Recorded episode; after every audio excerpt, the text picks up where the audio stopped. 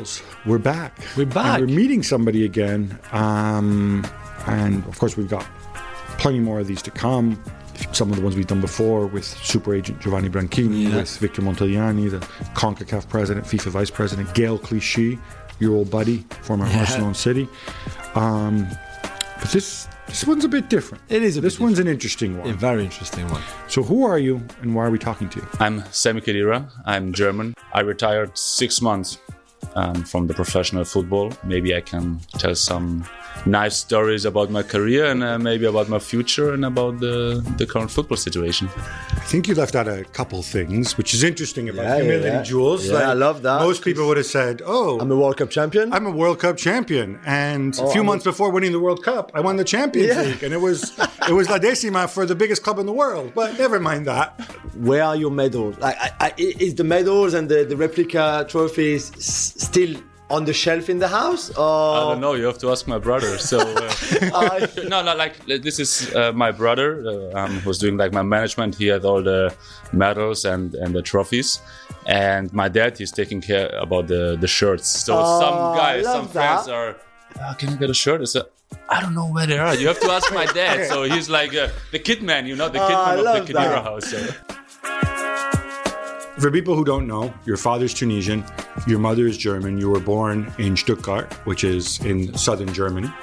You grew up with Stuttgart from, from, from a very young age. And then you start the season playing in the Regionalliga, which I think was like the third or fourth division at the time. Yeah. Mm. And then that same season, you move up onto the first team, and Stuttgart win the Bundesliga. Now, were you Good thinking? influence, right?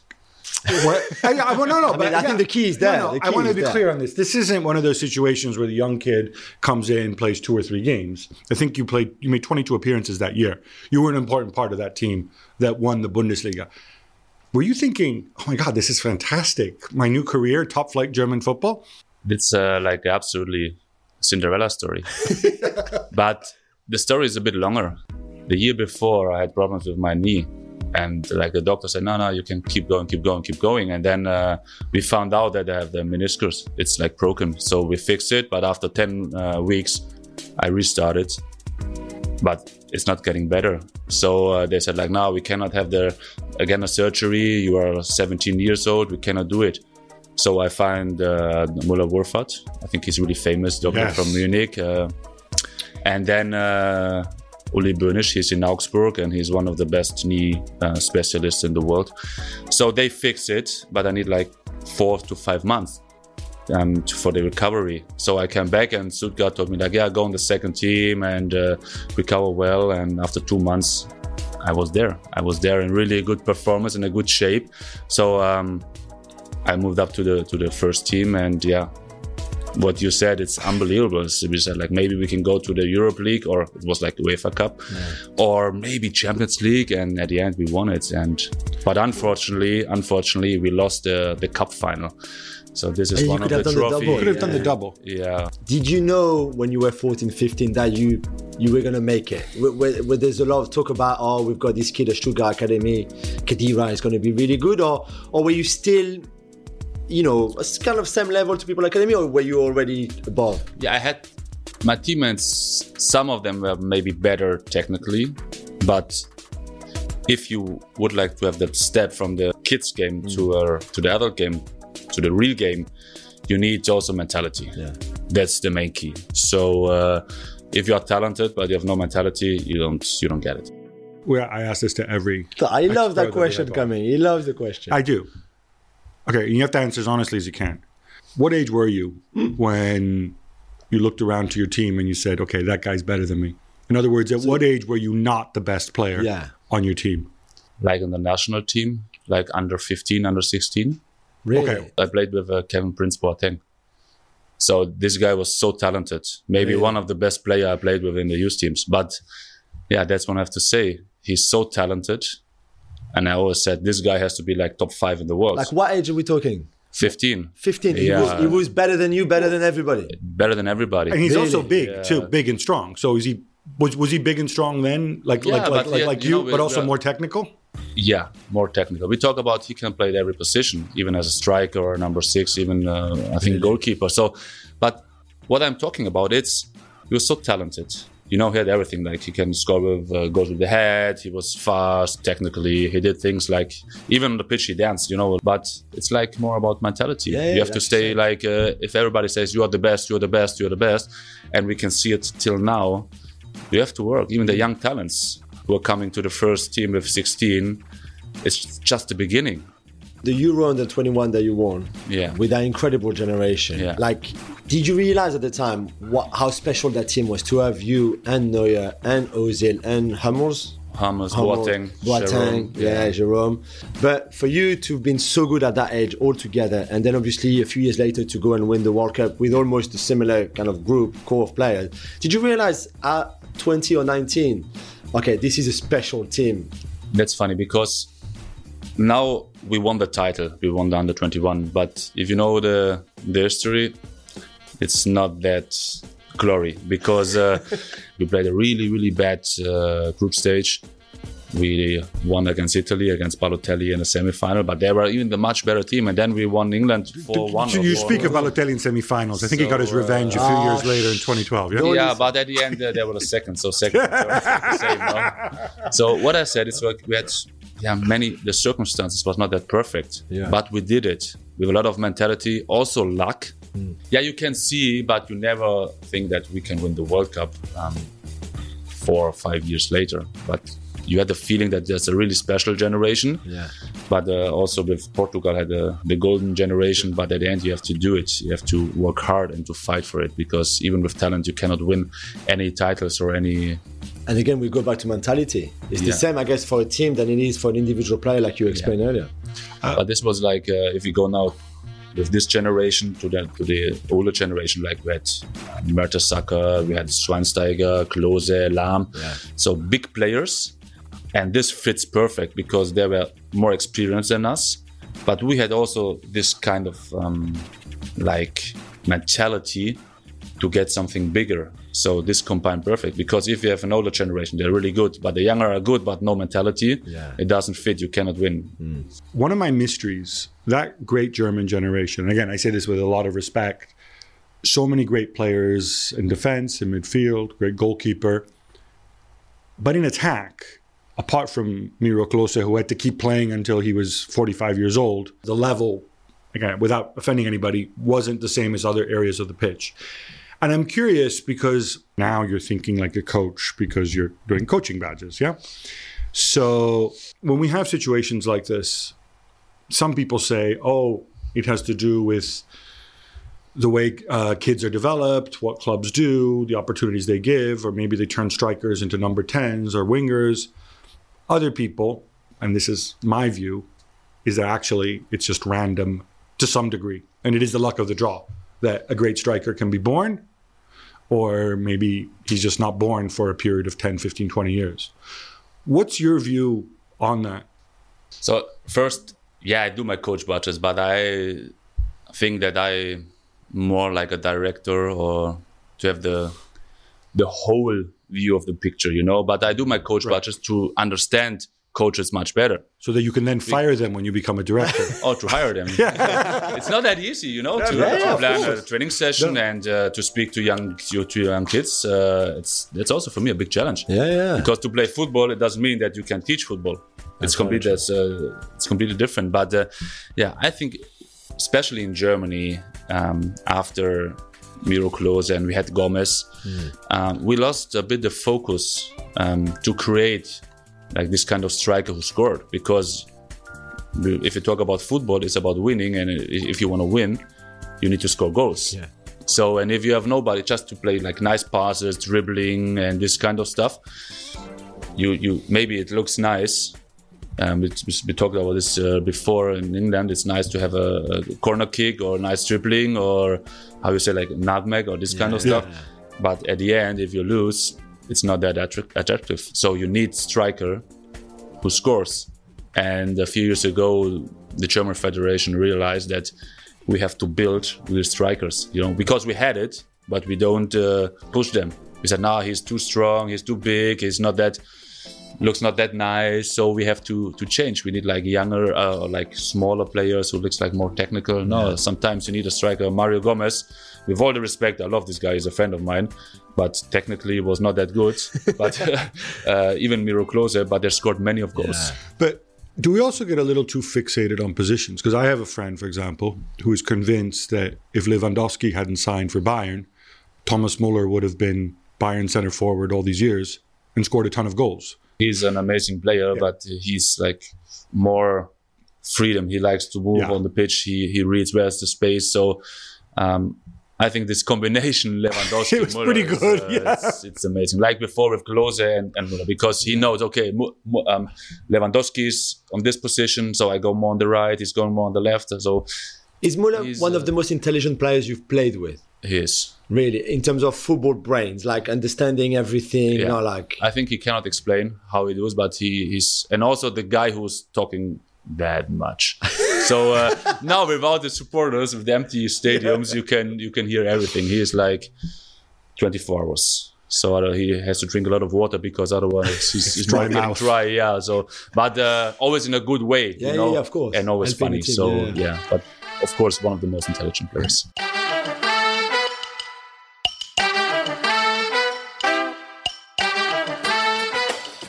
Okay, so Juls, it's 2010. We're in South Africa. yeah, Sami's flying, or was flying, because he just won the Bundesliga. Beats up on England. Um, Yeah. They lose to Spain in the semifinal.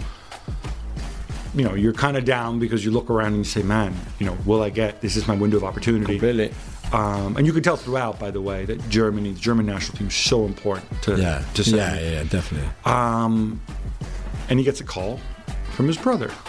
so I was so sad, and I was like in my in my in my room in the hotel, and I was like, maybe Spain is too big for us in this moment, and I was really disappointed. And then I got a, a message from my from my brother, Mourinho will call you. It's like, what? it's like, yeah, yeah, yeah. Because he's looking for number six. And the, the funny thing is that my younger brother Rani, who's playing now for Union Berlin, he told me he was at this time like 15, 16, and he told me, "Oh, you have to perform because Mourinho is looking for number six. And it's like, you don't know Oh, anything about football. You know Mourinho, you know Real Madrid. So why he's looking about You Sami really didn't Khedira from think Stuttgart? you didn't think that a club like Real Madrid and Mourinho could come for you because you were still very young at the time. But yeah, of course. So I have now this uh, um, expectation, Hmm. but then he's like, "Oh, he wants you." I said, "Like, okay, but he has to message me because my English was like so bad, and I was so nervous." So he texted me and he said, "Like, yeah, you're an amazing player, amazing guy. I want that you join Real Madrid." So um, me and my agent uh, we flew to to Madrid, and uh, yeah, the talks takes like one minute or two minutes. so he said like what's like your expectations? Like, yeah, I want winning. And he said to me like, okay, you are my guy. He gave me like a hug, a kiss, and I said like, let's see uh, in two weeks in Los Angeles for the for That the it. camp. That's it. And I said to my agent, okay, that's not a good sign. we came all the way to Madrid, you know, and after one minute I have to go back. And it's like, no, no, no, it's perfect, it's perfect. We talk later. So uh, yeah, that's the beginning of the story, and uh, for me, one of the best experience in my life to to met this guy and even to work with him. So um, yeah, he opened the door to the highest level of football. Yeah. But he has a different way of communication. I do remember my first training session. It was in uh, Los Angeles in the UCLA, and it was like he told me, "Listen, my training session are 90 minutes, not longer, and even not shorter. 90 minutes, and we're always using the ball." And I was like, "Easy," because in Germany you run, run, run without the ball. It's boring, you know. After the first 90 minutes, I was dead. Really? I was dead because uh, we did like 10 against 10, 6 against 6, and it was no break. He always put the ball in. If he goes out the ball on the left, he put the ball on the right corner in. So you have to sprint back and defend the goal. And I was so tired, but happy because you have all the time the ball and not just running without the brain. So you have to run and to think about how to defend, how to move. So uh, I was really exhausted. Um, come back to the bus, back to the hotel, and he was just like two rows in front of me. And then he texted me, like, "Oh, you are an amazing player. So look at my lineup for the first game."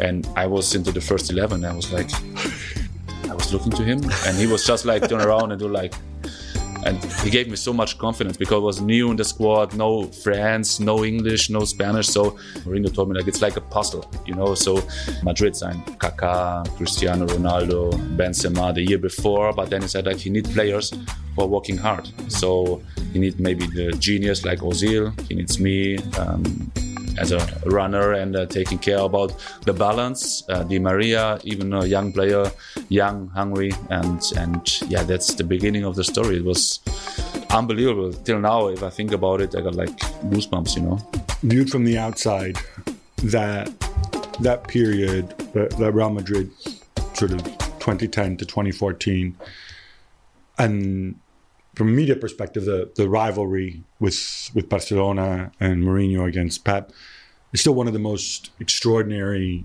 periods of time that have that, that certainly I can remember in in club football in terms of a true club rivalry. Yeah. Uh, the popular narrative viewed from the outside that it went too far. It it took it to a level where the will to win, the intensity, it turned into almost like a hatred yeah. from uh, on an individual level between players. Um, you see, I, remember, I really remember, you know, Pep Mourinho said "puto amo," you know, when he, his head exploded.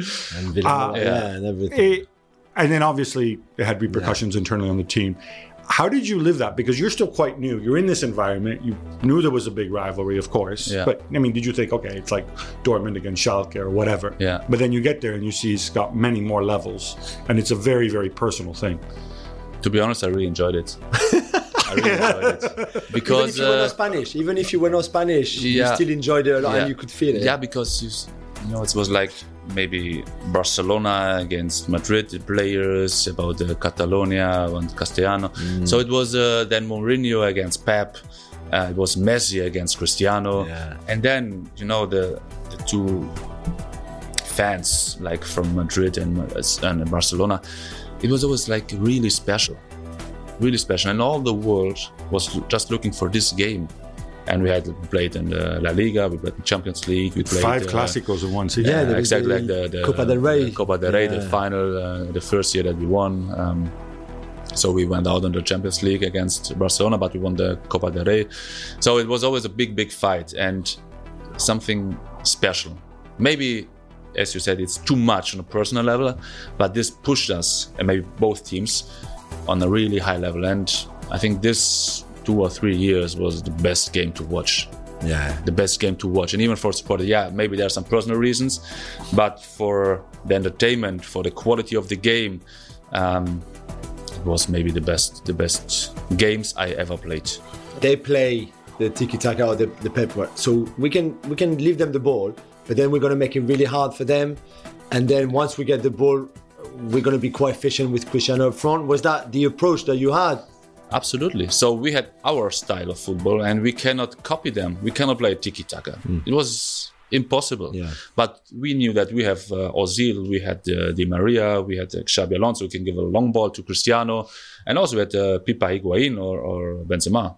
Not that bad as a Yeah, yeah. striker, you know. So we knew that we had the quality in front, but we have to defend as a team. And uh, of course, Messi. We have to control Messi. So sometimes we put Pepe on uh, as a number six to control Messi, and it was a really big fight. So maybe not always fair, but always with respect.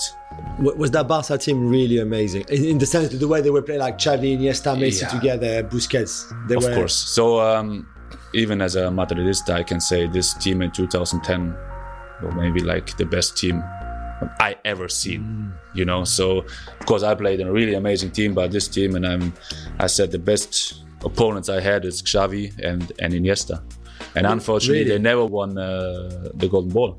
Yeah, Yeah. That's a shame. yeah, It's a shame, you know. But, also Busquets, he never. With these three what- players, they never lost the ball. But, but that's the That- thing. that was the thing, yeah. And you're in central midfield. Yeah. And it's your job to win the ball from these guys. I'm just imagining you're there, and Mourinho says, "Okay, do the best you can, get the ball from these guys," and you're up against this freak three uh, trio of players. Like what? What is you it? cannot you cannot get the ball but then you have to find solutions so we are space. we are we are like we need to anticipate so if they pass the ball just read the game and then you get the ball. And if you get the ball, they're not organized because also Dani Alves or Eric Abidal, they are def- uh, they are strikers. So if we get the ball, immediately we attack. Yeah. So when we did it, we just had like 10 or 12 classicos and we lost two. And all the others we draw, we won. So this was our tactics. You cannot get the ball from them because otherwise, if you try to get the ball, you have to, to make a foul. But uh, also with Messi, you cannot get the ball. We have this same tactic with Germany against Argentina in 2010 and also in 2014. You cannot get the ball. You cannot attack him. Just follow him. And if he pass the ball, just follow him because the ball who's coming back to him, Yeah. you will get it. So that was our tactic. Otherwise, if you go to Messi, he dribble, and you are lost. so he's uh, is an advantage because then he can play two against one or three against two. So always stay behind the ball. So you have to be like really intelligent. And Mourinho or Jogi Löw, they were really intelligent uh, coaches. Otherwise, we never had the opportunity to win against Barcelona or Argentina. it looked like from the outside that things got very poisonous in that third season. Obviously, Casillas getting dropped and Ramos, and even the local media that can be very cheerleadery Yeah. in Madrid when things are good. They turned on Mourinho very, very quickly. Yeah. I'm sure Mourinho has never asked you, "Hey, Sami, could I have done something different?" Uh, but if he did, what would you tell him? At the end, it was, uh, let's say, too much egos in the locker room. Too much egos. And if uh, the ego is uh, overcome the spirit of a team, you are lost. So, but it, maybe it's normal after very two intense years. We spoke about the Clasico. We spoke about winning the um, La Liga um, with the record of goals, with the record of points. Uh, so even Mourinho, we had a record of goals. Huh? That's yeah. Uh, with I think 121 goals or like that. Easier to do when you have uh, Cristiano, of course. a- but yeah, yeah, but at the end you have to score. So that was really special. And I think the players got tired of it. And then in the third season, we went out of the Champions League against uh, Dortmund. We are second or third in the in the league, and yeah, the people are tired of, of all this kind of leadership. So and then uh, sometimes it's better to to break up. But what he can do, otherwise he has to change change his character or change his leadership and it's not that easy if you change Mourinho so that's why he, he left and we got Ancelotti when you moved to Juve, it was in some ways a similar situation because again, the narrative is Antonio Conte, three years, win, win, win. yeah But the players, by all accounts, were so happy when he was gone. yeah Is there a parallel there between the two? um, not just of them two. I think in general so um, there's like a, a rule let's say. You have two three maximum maximum four years but I think four years it's, it's done. You have two three years where you can perform on a really high level. Otherwise you have to change the coach or the manager or you have to change the team the players. Because uh, you listen every day to the same voice to the same speak to the same training. You know it's like it's getting boring. So uh, you need to change the players or you need to change the coach. It's like uh, not nothing personal but it's like the truth. The past like ferguson or or arsene wenger it's Yeah. uh, something something special You have to freshen and, up after a certain you have to freshen up and you need to you need to change the coach or the players. And you talk a bit about the change. Is that what Real Madrid needed after Mourinho to help repair some of what happened before? Yeah, so if we spoke about Carlo Ancelotti, he's that kind of coach. If you see him, like the images, like oh, he's always like angry and you know grumpy. But if you speak to him, if you come in the locker room, he's one of the nicest person I ever met in football. You know, and most of the players were like happy that Mourinho left because they have more space to breathe and uh, you know like more creative maybe and the locker room was like more quiet and Ancelotti did it perfectly you know? So he tried to bring his idea into the team but the team was not ready for it so he waited for it. And then step by step he brought in his idea but he listened to the players and we had like really strong players like Cristiano like uh, Sergio Ramos like Xabi Alonso to play for Real Madrid is the biggest things that you can achieve as a football player. But it's also maybe the harder things because you have one or two games you are really good, or 10 games you're really good and the media and the supporters they are like going crazy about you but you have uh, one or two games you are struggling you're not scoring you're playing bad and they are whistling to you and the media destroys you. So you have to stay really strong and uh, yeah step by step this year something special created. And also because the the spirit i think the spirit in the locker room we felt that everybody has to stay together.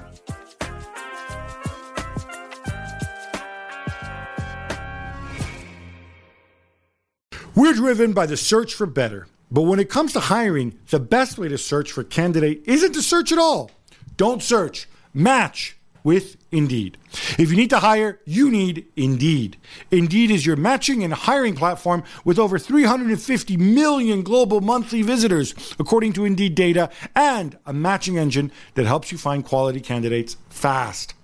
Ditch the busy work. Use Indeed for scheduling, screening, and messaging so you can connect with candidates faster. Join more than 3.5 million businesses worldwide that use Indeed to hire great talent fast. And listeners of this show will get a $75 sponsored job credit to get your jobs more visibility at indeed.com slash gab. Just go to indeed.com slash gab right now and support our show by saying you heard about Indeed on this podcast. Indeed.com slash gab. Terms and conditions apply. Need to hire? You need Indeed. So it's inevitable, right? We live in the era of Lionel Messi and Cristiano Ronaldo. And inevitably, when you talk to players about, even talking about themselves, if they were teammates of Messi or Cristiano, they will talk about them, what it was like to play with them.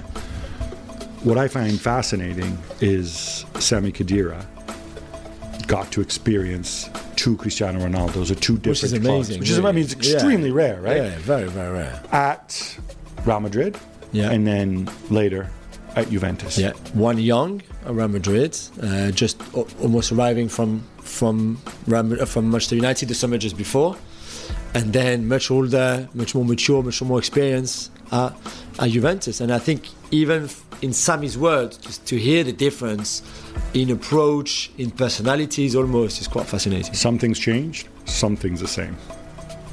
I met two Cristianos. So the first was in Real Madrid. He was a bit younger, maybe a bit more unsecure and selfish, but not in a bad way, just like he has to find his personality, I think. Yeah. He scored many, many, many goals. He was fantastic, but he has not that influence into into a team. Then he moved to, to Juventus, like my second period with Cristiano he has the same spirit, um, the same selfish and ego that he would like to score, but he was more a leader, more a natural leader. So he always like spoke to his teammates, um, pushing for them. He was like, okay, I know if I would like to win the Scudetto or the Champions League, I need even more my teammates. So uh, this one, what was the difference? Also Madrid, no misunderstanding. He was also a part of the team, 100%.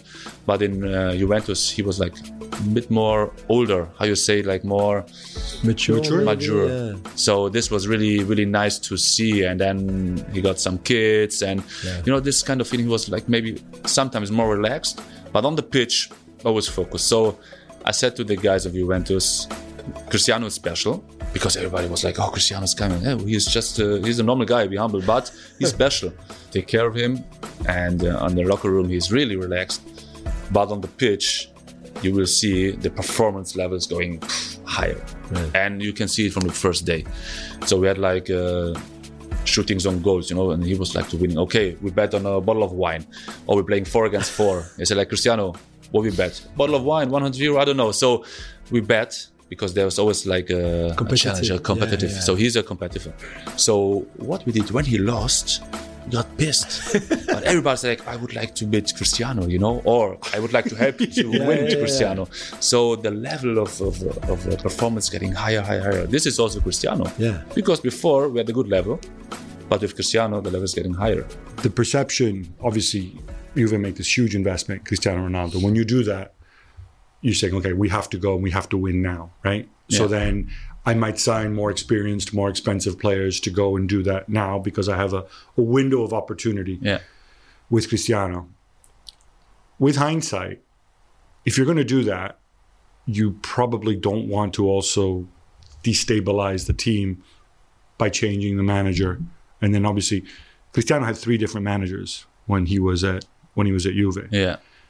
Looking back, is that do you think that was part of the that was part of the issue? Do you think that's something that maybe the club could have done differently? You have to know if you sign Cristiano, um, the profit is, is much higher. You know, Instagram numbers going higher, the, the sales of, of shirts getting higher, but the pressure also. And then you risk that you lose maybe your identity, especially a club like like Juventus.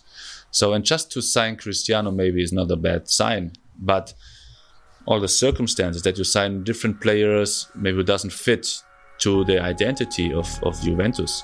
So, and I had a talk with Mourinho in 2016, I think, and I said, I love Juventus.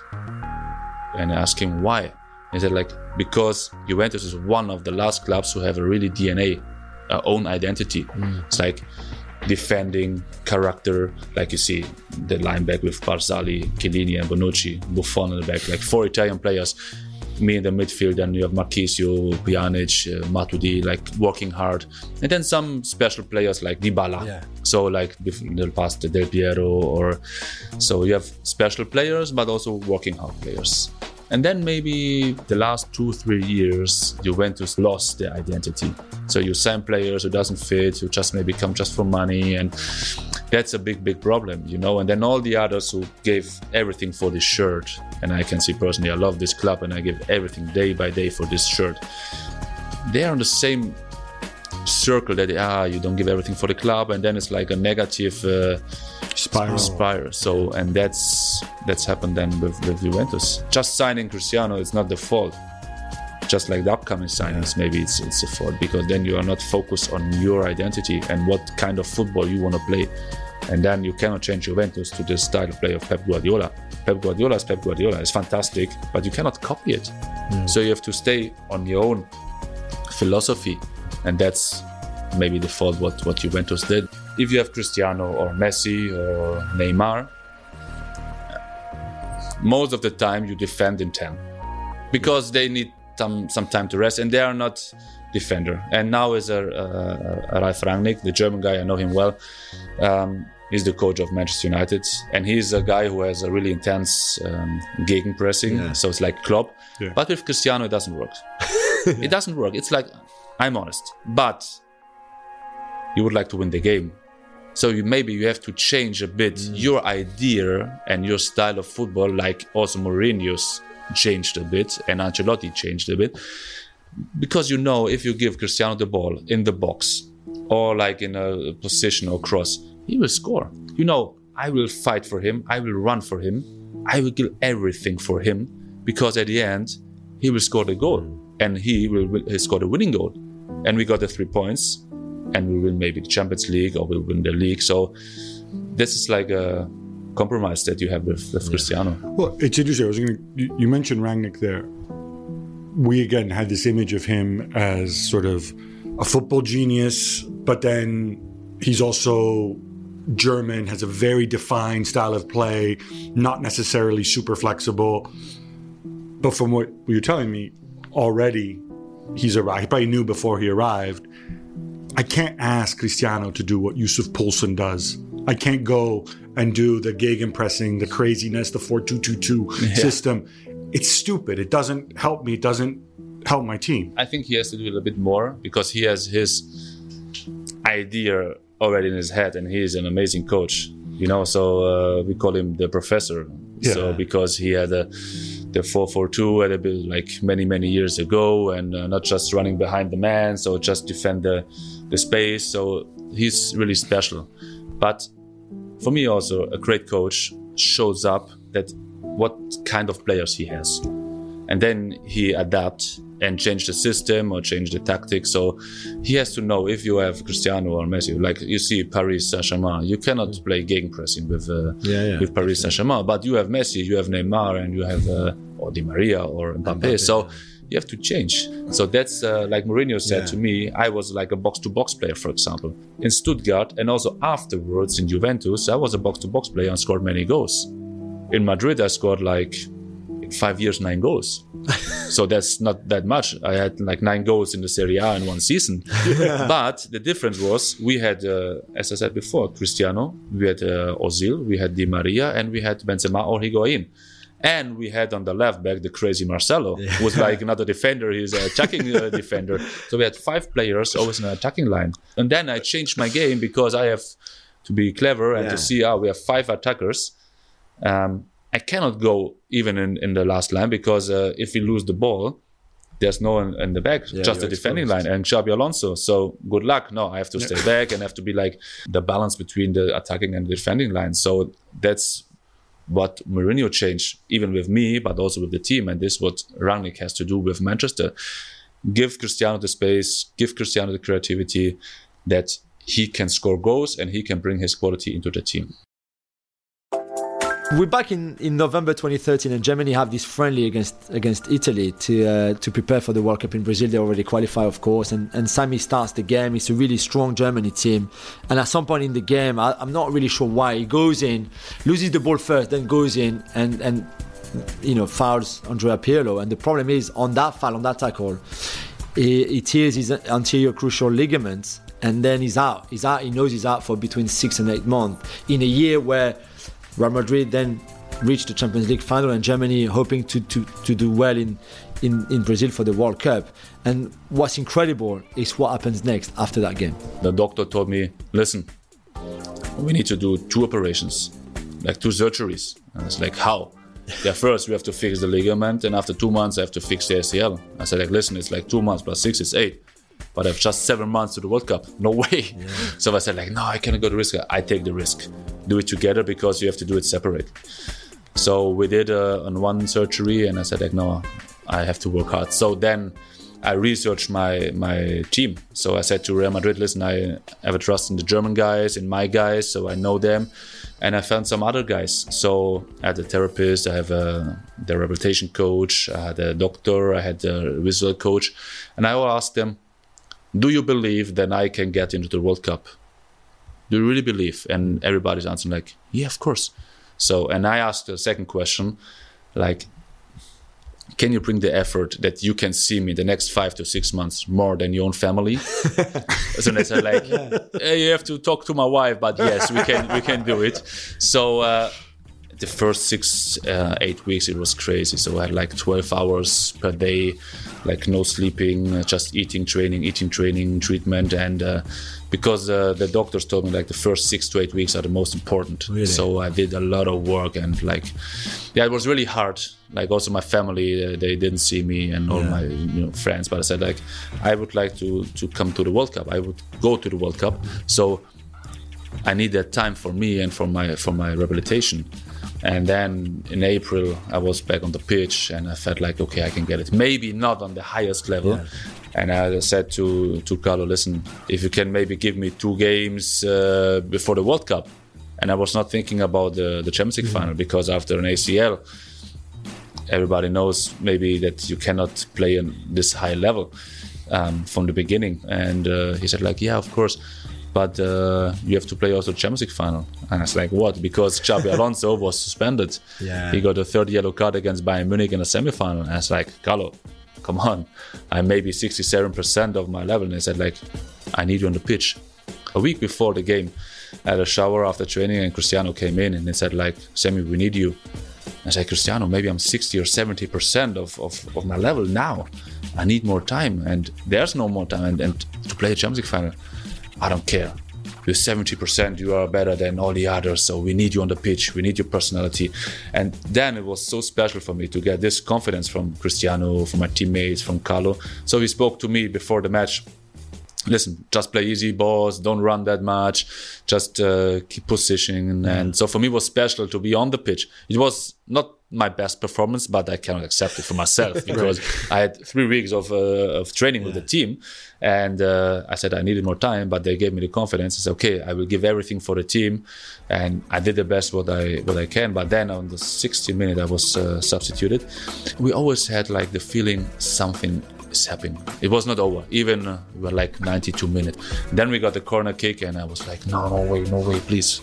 And we had Sergio Ramos, maybe the best uh, player with the head to scoring goals, and it was so electric. The stadium was like heating, an hour we got like, okay, now we get it, and we scored with Bale, we scored with uh, Marcelo, and the penalty of Cristiano. So, yeah, the rest is, is history. And when we came back to Madrid, and the night, four in the morning, Cibeles was like crazy.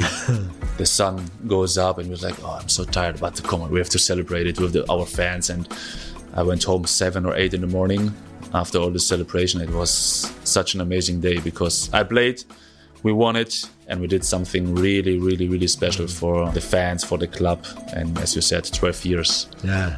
You know, there's not many players who won the Champions League and the World Cup in the same summer. Summer, like you know, Yeah. spring, summer. I think Karembeu did it in '98. When he Had to was be a French Madrid. guy, otherwise you wouldn't. Have. No, no, no. I'm just saying. You know, he was not as good as you, Karembeu. But but what's even more special for you is that it could almost have not happened because of the the ACL injury. Yeah. I never thought that I would like to win the Champions League or I would like to win the World Cup. But I said, with this team, with this character and this coach, we have to win the World Cup. No European team won a World Cup in South America. But I said, like, no, 2010 we were close. 2012 we were close. There was just one Italian. Till you met guy, Mr. Balotelli. but exactly. yeah, put you on your uh, backside, but yeah. but then it's like, no, we are close. We are close. So it's it's our time. And So you had the then, uh, feeling or a belief or both? both both that's why i said like i would like to go to this world cup You knew. you have to go to this world cup and then it worth it because uh, you play the champions league final you won it you play the, the world cup for my upcoming career it was maybe not the best Yeah. but we did it we did something really special and i'm so happy after this yeah really difficult time that i get it into the Uh, world cup And you've kind of dealt with this throughout your career. Obviously, you mentioned the ACL. You mentioned before when when you were 17 and you got injured, you you had the you had the heart issue as well, Yeah. the the torn biceps. It's something players have to deal with psychologically. Is there a questioning that maybe you could have done something different? Maybe when I was younger. That's why I try to help now younger people to develop them, but also to try to explain them that they have to work hard in a young age. Because I had just played football, but I had always many problems with the muscles and this kind of stuff. But you can solve these problems in a young age. To solve these problems at 28, it's really difficult. So I, you have to start with a really young age, like let's say 10, 11, 12. The flexibility of the muscles, of course. And the ACL, it's uh, if you do remember how it happens, I just tried to foul Pirlo because I was angry because I didn't get the foul before. So I didn't have my emotions under control, but it was by my own. Yeah. So my body was not not ready for it. So uh, you have to fix the hip, the ankles, and then the knee is, is fine. So I had seven knee surgeries during my career. Seven? So that's a lot. But at the end, I'm happy that I that I played 15 years on the highest level um, in European football. But to avoid that, you have to you can prepare yourself in a really young age. So that's maybe I have to do um, better if I'm born new and have the same chance. But now many many young kids, and I always try to listen. I know I'm not a teacher and I'm not the expert and the guru, no, but I have the experience. So me with 17, I had two surgeries, so maybe Yeah. I'm not I'm not get it, and uh, have to work uh, in a normal company and not uh, on a football pitch. I had the mentality, I had luck, I had uh, many supporters that helped me, but many others of them they're struggled and they are out Yeah. because you don't have that time. And even with 17, if you have a long injury, you are out because a new is coming, a new player is coming. You have uh, 100 of players who are- would like to have your place. So I had luck that I have a good childhood, a good parents, and and that helped me a lot.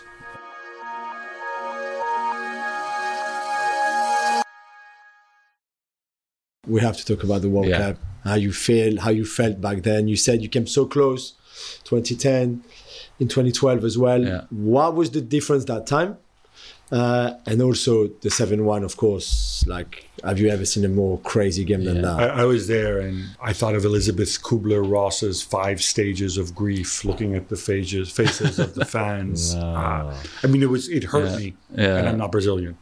Normally, if you speak about winning the World Cup, you speak about a final. But the difference in this World Cup is that we everybody talks to me about the semifinal because, but yeah, it's maybe a, a historical game. I cannot find the right words, even if even in German. If this is like not English, is not my first language, but even in German, I cannot find the right words. You go in, you know, we struggle in the last 16 against uh, Algeria, extra time. We won against France, a really tough and hard, a good team of France, 1 0.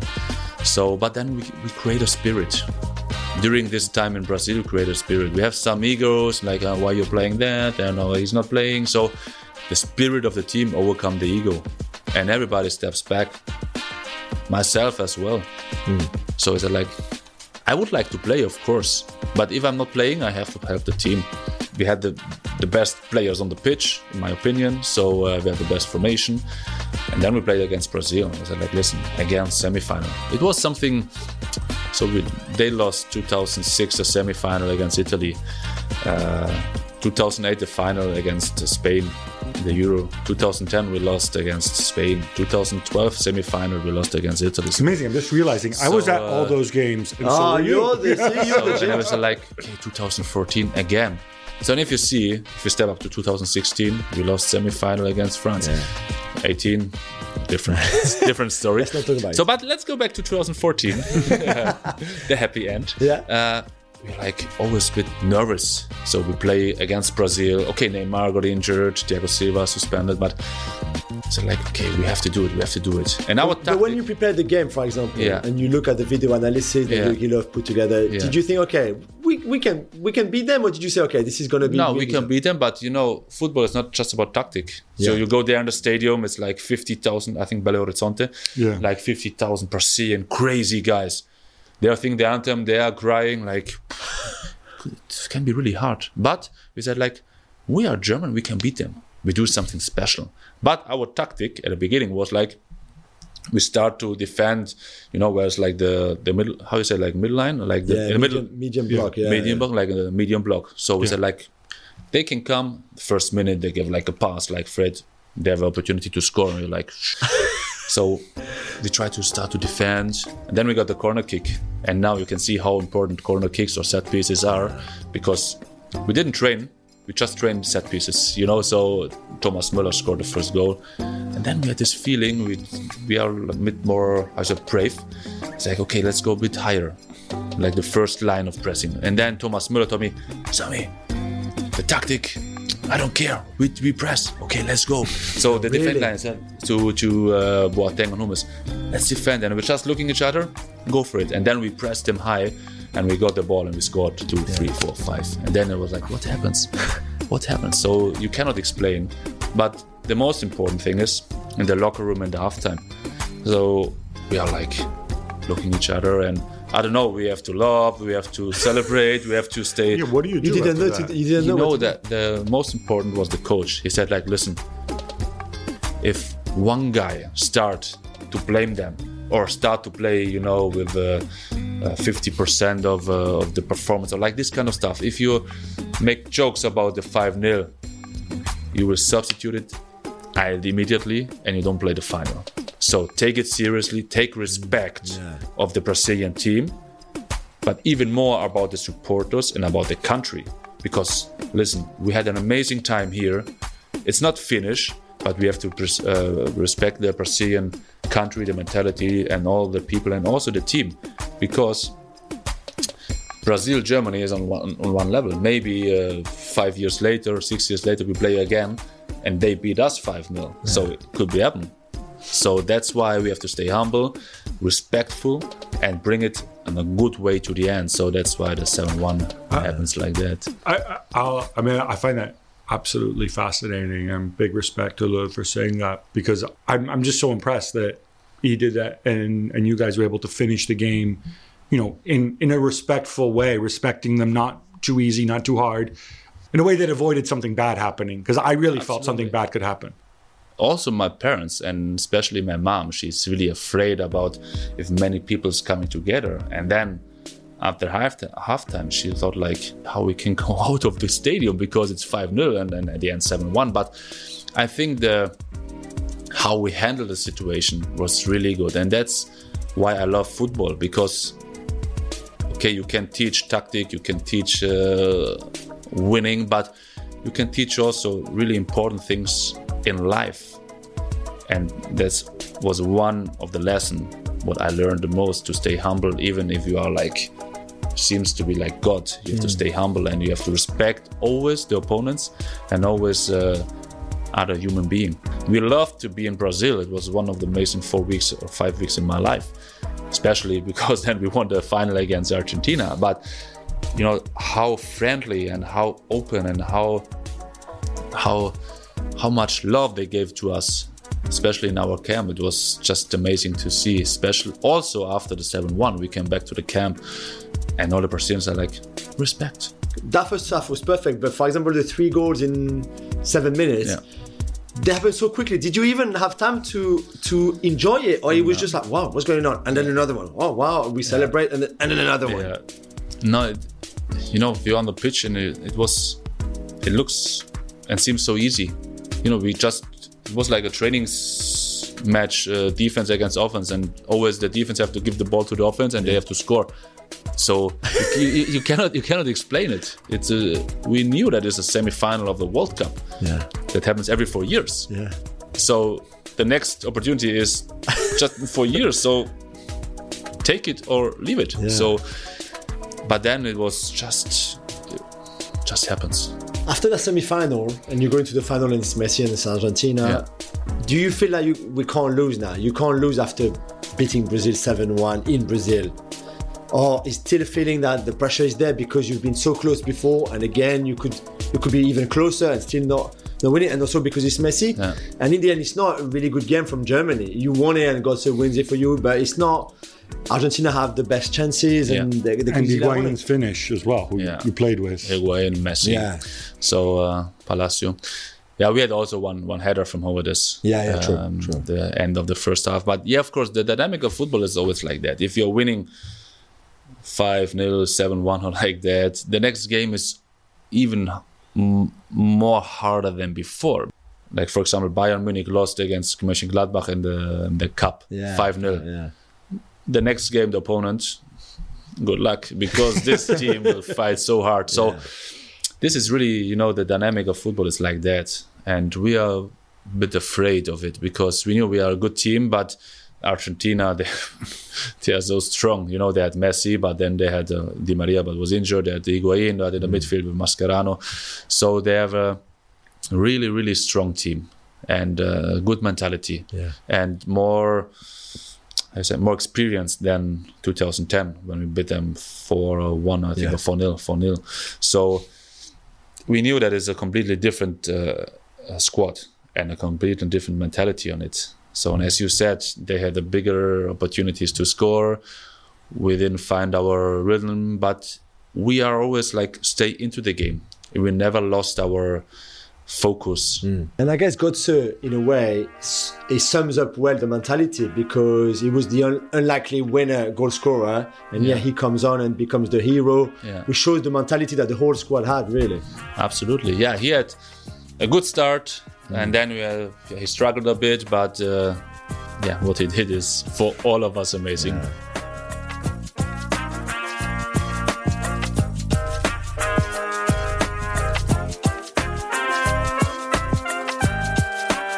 Gab, that was fascinating. Really, again, World Cup winner, Champions League winner, uh, such a nice guy, very open, loads of stories. And I think it helps you understanding, you know, football's mindset, approach, uh, insight that give you into relationship, injuries, performances, players that you play with, managers that you have. Really, really interesting. So that's what we're trying to do. And, and, and of course, with these Gab and Juls Meets podcasts, um, we hope you find them interesting and entertaining. Uh, check out the ones that we've already done that are up there with uh, with Juls's old pal Gaël Clichy, uh, with Giovanni Branchini, the, the first super agent. stories to tell galore. Um, and with Victor Montagliani, of course, uh, the uh, president of uh, CONCACAF, FIFA vice president. We've got plenty more to come.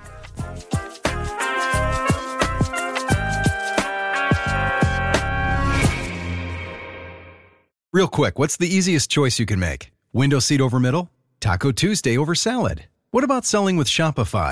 Shopify is the global commerce platform that helps you sell at every stage of your business. From the launch your online shop stage to the first real life store stage, all the way to the did we just hit a million orders stage. Shopify's there to help you grow. Sign up for a $1 per month trial period at shopify.com slash gabjewels, all lowercase. Go to shopify.com slash gabjewels now to grow your business no matter what stage you're in. Shopify.com slash gabjewels.